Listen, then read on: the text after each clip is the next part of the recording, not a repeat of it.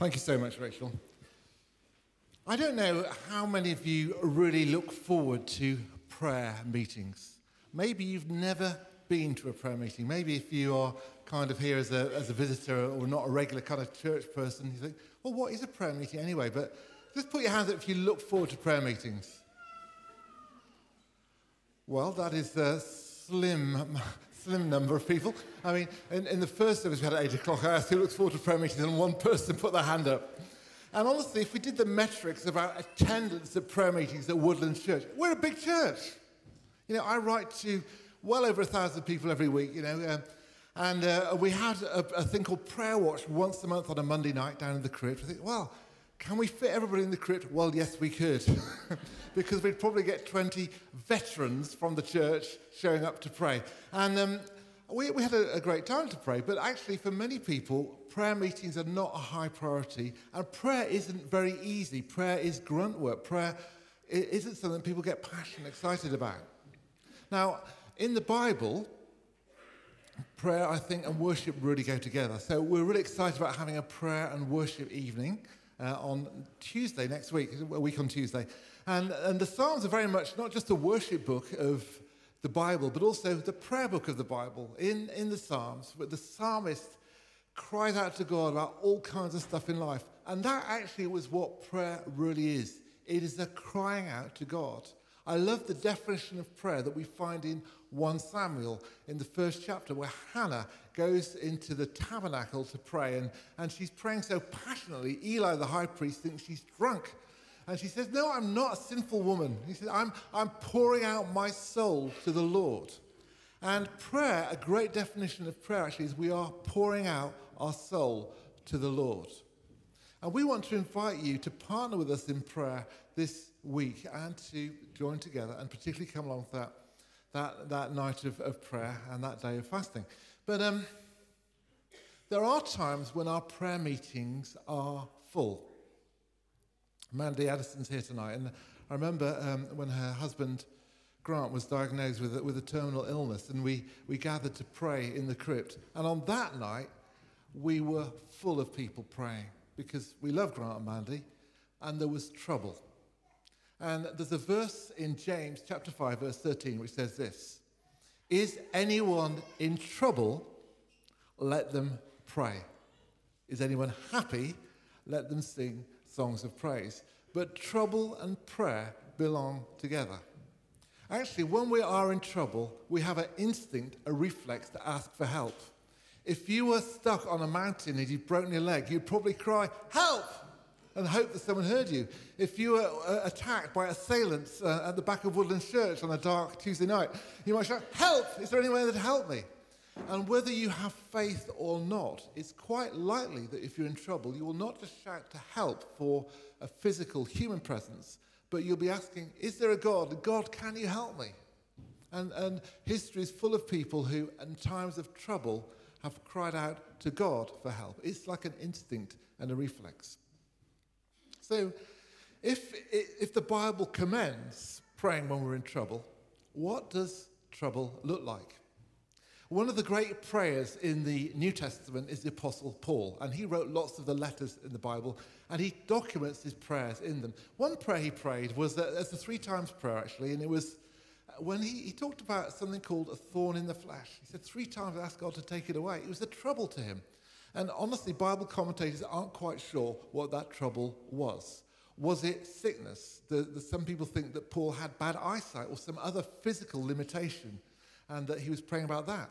Other people think that the phrase thorn in the flesh actually is commonly used about antagonists, about um, people who um, are stirring up trouble for you. And maybe Paul was followed around. When you look at his ministry, it seems as if he was followed around by people who would try to oppose what he was doing. And maybe the thorn in the flesh was that kind of trouble, persecution. Now, when we think about trouble and when we think about prayer, we can learn a lot of lessons from the global church. It may be that prayer meetings are not packed out at Woodlands Church or packed out around the UK. But in the, in, in the emerging um, um, world, in, in, the, in the two thirds world, in the, in the global church, where the church is growing fastest, prayer is an integral part of their life, and prayer meetings are long and full and busy. I had the experience when I was a, a young man of uh, having someone from Africa to come and live with me, a, a Ghanaian gentleman called Rob Eshen. And Rob was studying in Bristol, came to live in, in my house with my family, and he was a prayer. He would get up at five o'clock in the morning and pray. And the reason why he prayed was he had known trouble in his life. Ghana had been going through a famine, and he had prayed a meal for his family every day. That was part of his discipline to pray food, literally to pray food on the table. He had a journal of prayer, answer to prayer, because there was trouble in Ghana, there was famine, and he prayed. And also in, in Ghana, there was persecution for Christians. One of the ways, one of the reasons that Rob himself came to faith was because he felt he'd been cursed by a witch doctor and was developing heart problems. But actually, Ghana, like many African countries, is on a fault line between Islam and Christianity. And it leads to a significant hostility and actually persecution of Christians. And the church in Ghana had learned to pray not just because of physical challenges of life, the troubles of life, but also because of spiritual opposition. And trouble has those two shapes the trials of life and spiritual opposition. And in both circumstances, we are invited to pray. Now, the trials of life will come to all of us. In fact, Jesus once said, uh, sorry about letting you know this, but he said, In this world you will have trouble. That's a promise. But I've overcome the world. But actually, there are trials of life, aren't there? And, and, and we, we know about the trials of life in our midst. And even in this wealthy, prosperous city, in a wealthy, prosperous country, we're aware of trials of life. We're aware of sickness and loss, of bereavement. We're aware of pressure in family life and on relationships. We're aware of economic pressure and of redundancy and cost of living crises. We're aware of pressures too that can come in life through conflicts or through natural disasters. Stuff happens in life that is trouble. But there's also the trouble that comes through opposition to the kingdom of God. And in, in my own uh, life, as I, as I think back again to early parts of my life, uh, one of the times when I prayed most in my life was when I was running Bristol Methodist Centre. And Bristol Methodist Centre was a shopfront project that was started by the Methodist Church when the big central hall in the centre of Bristol off Old Market was closed and turned into flats. And they wanted to keep a presence in that part of Bristol. And uh, I was appointed as the manager of this kind of shopfront project. And my remit was to reach the people in the area around where the Methodist Centre was. And that was very much inner city life. So we were surrounded by social housing. And so part of my job was to minister to, to visit, to care for people who are living in, you know, in social housing. Lots of single parents, lots of people with trouble in their lives. We were just down the road from what was then the Cyrenians Day Centre. And, uh, and there were people with, homelessness and addiction that were in that part of town. We were also surrounded by the sex industry. There was massage parlours and sex shops all around where, where we were. And for me, in that place of ministry, um, it felt like I was also aware of the pressure of darkness. And from time to time, you know, we, we would experience trouble. We'd be threatened as we tried to help someone exit the sex industry, or someone came into the centre with a crowbar smashing the window, had to get everybody upstairs, or, you know, we'd, we'd, we'd encounter also trouble in people's lives that had, it felt like a, a, the power of evil at work there. And certainly for me, I felt working in that place, I need to pray. So I would get in early every morning to pray. And what's more, I started a, a prayer meeting every Friday lunchtime called Watch and Pray because I felt I need the support of praying people in this place. And, and it was great to, to see some real breakthroughs happen. It's been a kind of a very pivot moment in my life, actually, having the, those three years working there. But, uh, uh, but and seeing God at work, but also seeing difficulty and tragedy and pain and, um, and also the pressure of evil. I knew that I needed prayer. I needed the power of God. I needed God to do what I couldn't do. I needed God to be the one who answered prayer in my life. And when I look at the book of Acts, when I look at the New Testament at, at, at prayer, the, the, the New Testament church of prayer, what I see is a church praying when it's in trouble. The book of Acts is full of prayer meetings, but if you look at those prayer meetings, it's when the church is encountering opposition. If you look at Acts chapter 4, there's an amazing prayer meeting. They are using the Psalms, the prayer book of the Bible, to help them pray. Psalm 2 why do the nations rage and the kings of the earth take their stand against you and, uh, and uh, against your anointed one? And stretch out your hand to do signs and wonders. They pray in that place because The apostles have been threatened by the Sanhedrin, warned not to preach the good news of the kingdom. A bit later on, we find a massive all night prayer meeting. And think that's wonderful, isn't it? But the reason they're praying is that Peter's in prison and James has been beheaded. And they're praying for Peter's life.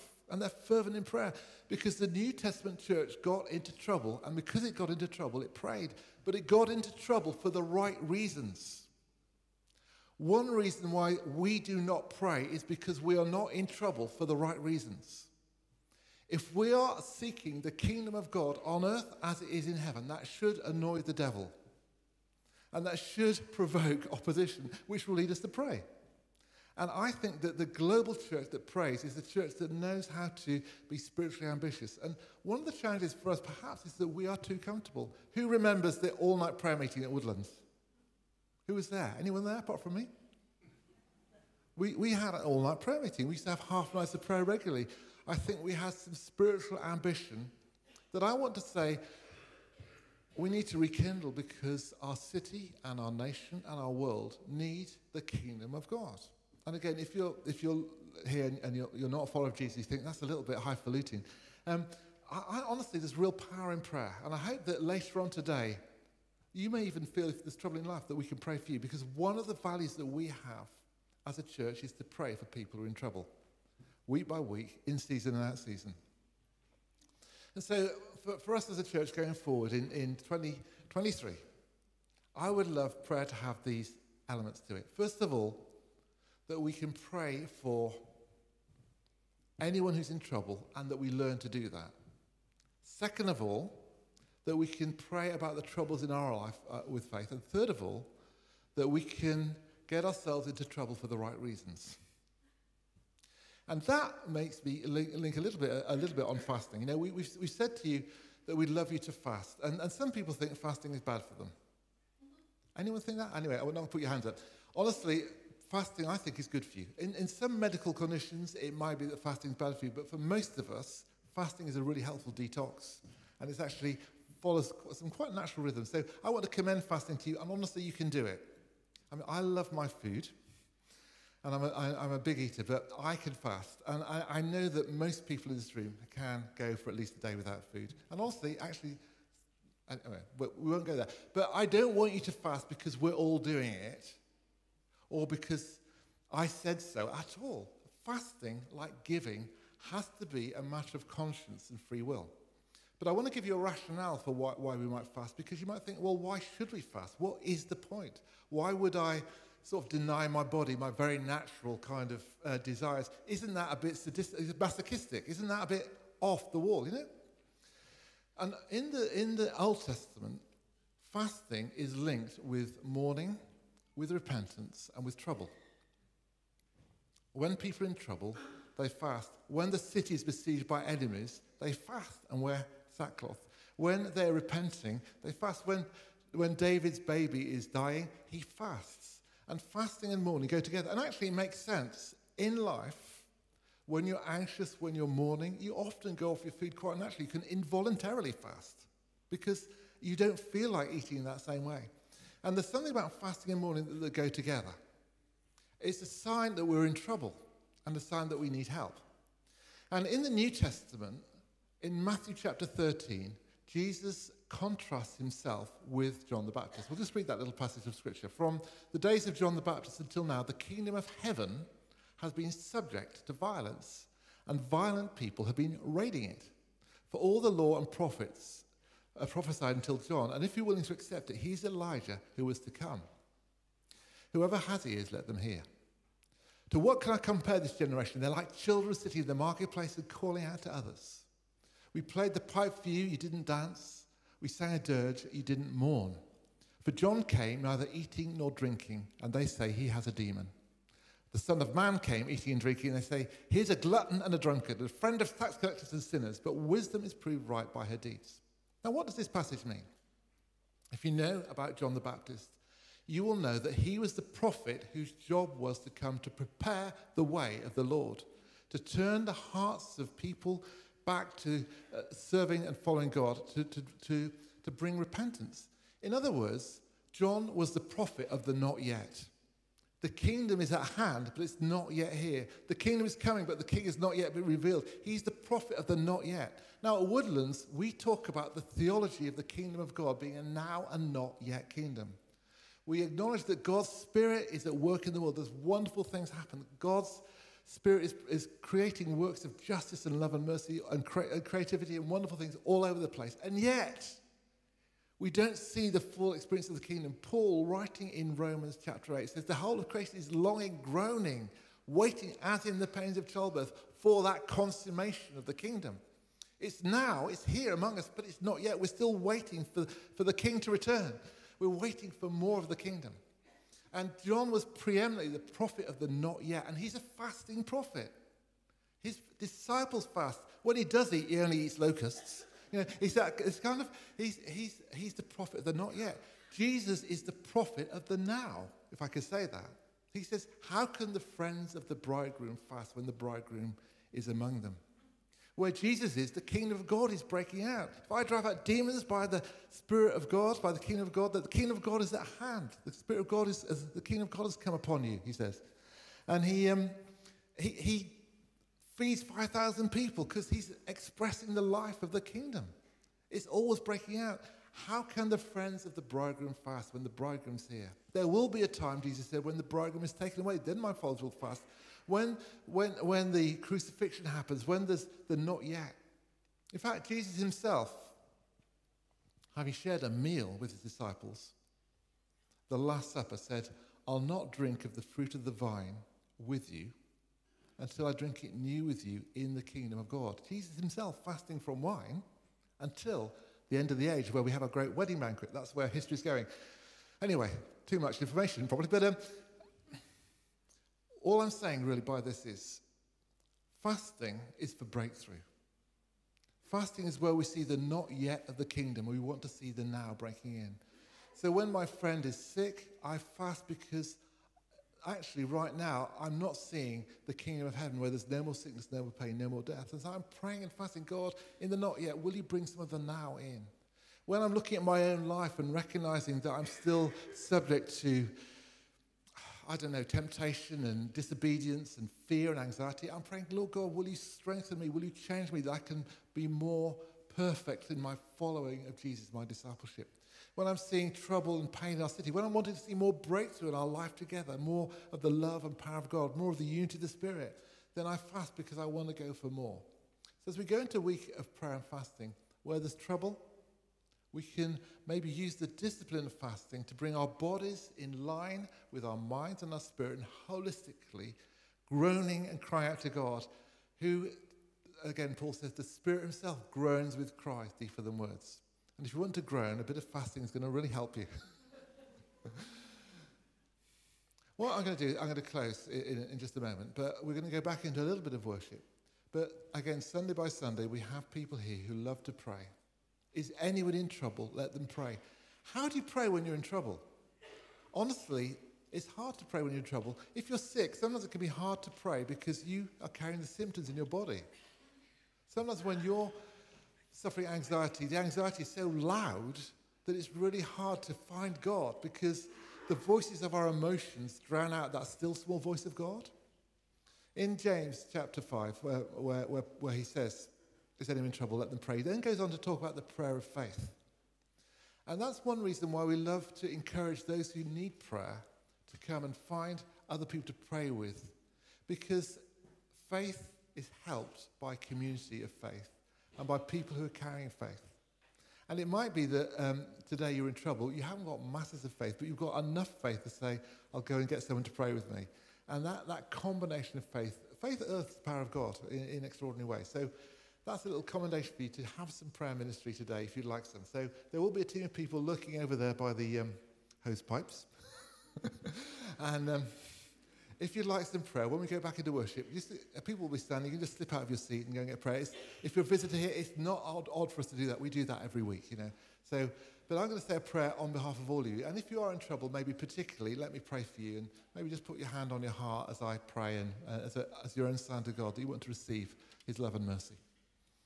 Father God, as today we, we, we come to you as we are frail human beings, beset sometimes by fears and anxieties on the inside and by the trials of life on the outside, needing prayer. Thank you, God, that you've not left us as orphans, but you've given us your Holy Spirit. And we pray today, God, that your Holy Spirit would be with us, remain with us, and bring your healing and your mercy and your goodness into our lives. Lord, we lift that area of need, that pressure, that person, that circumstance to you in this moment of silence.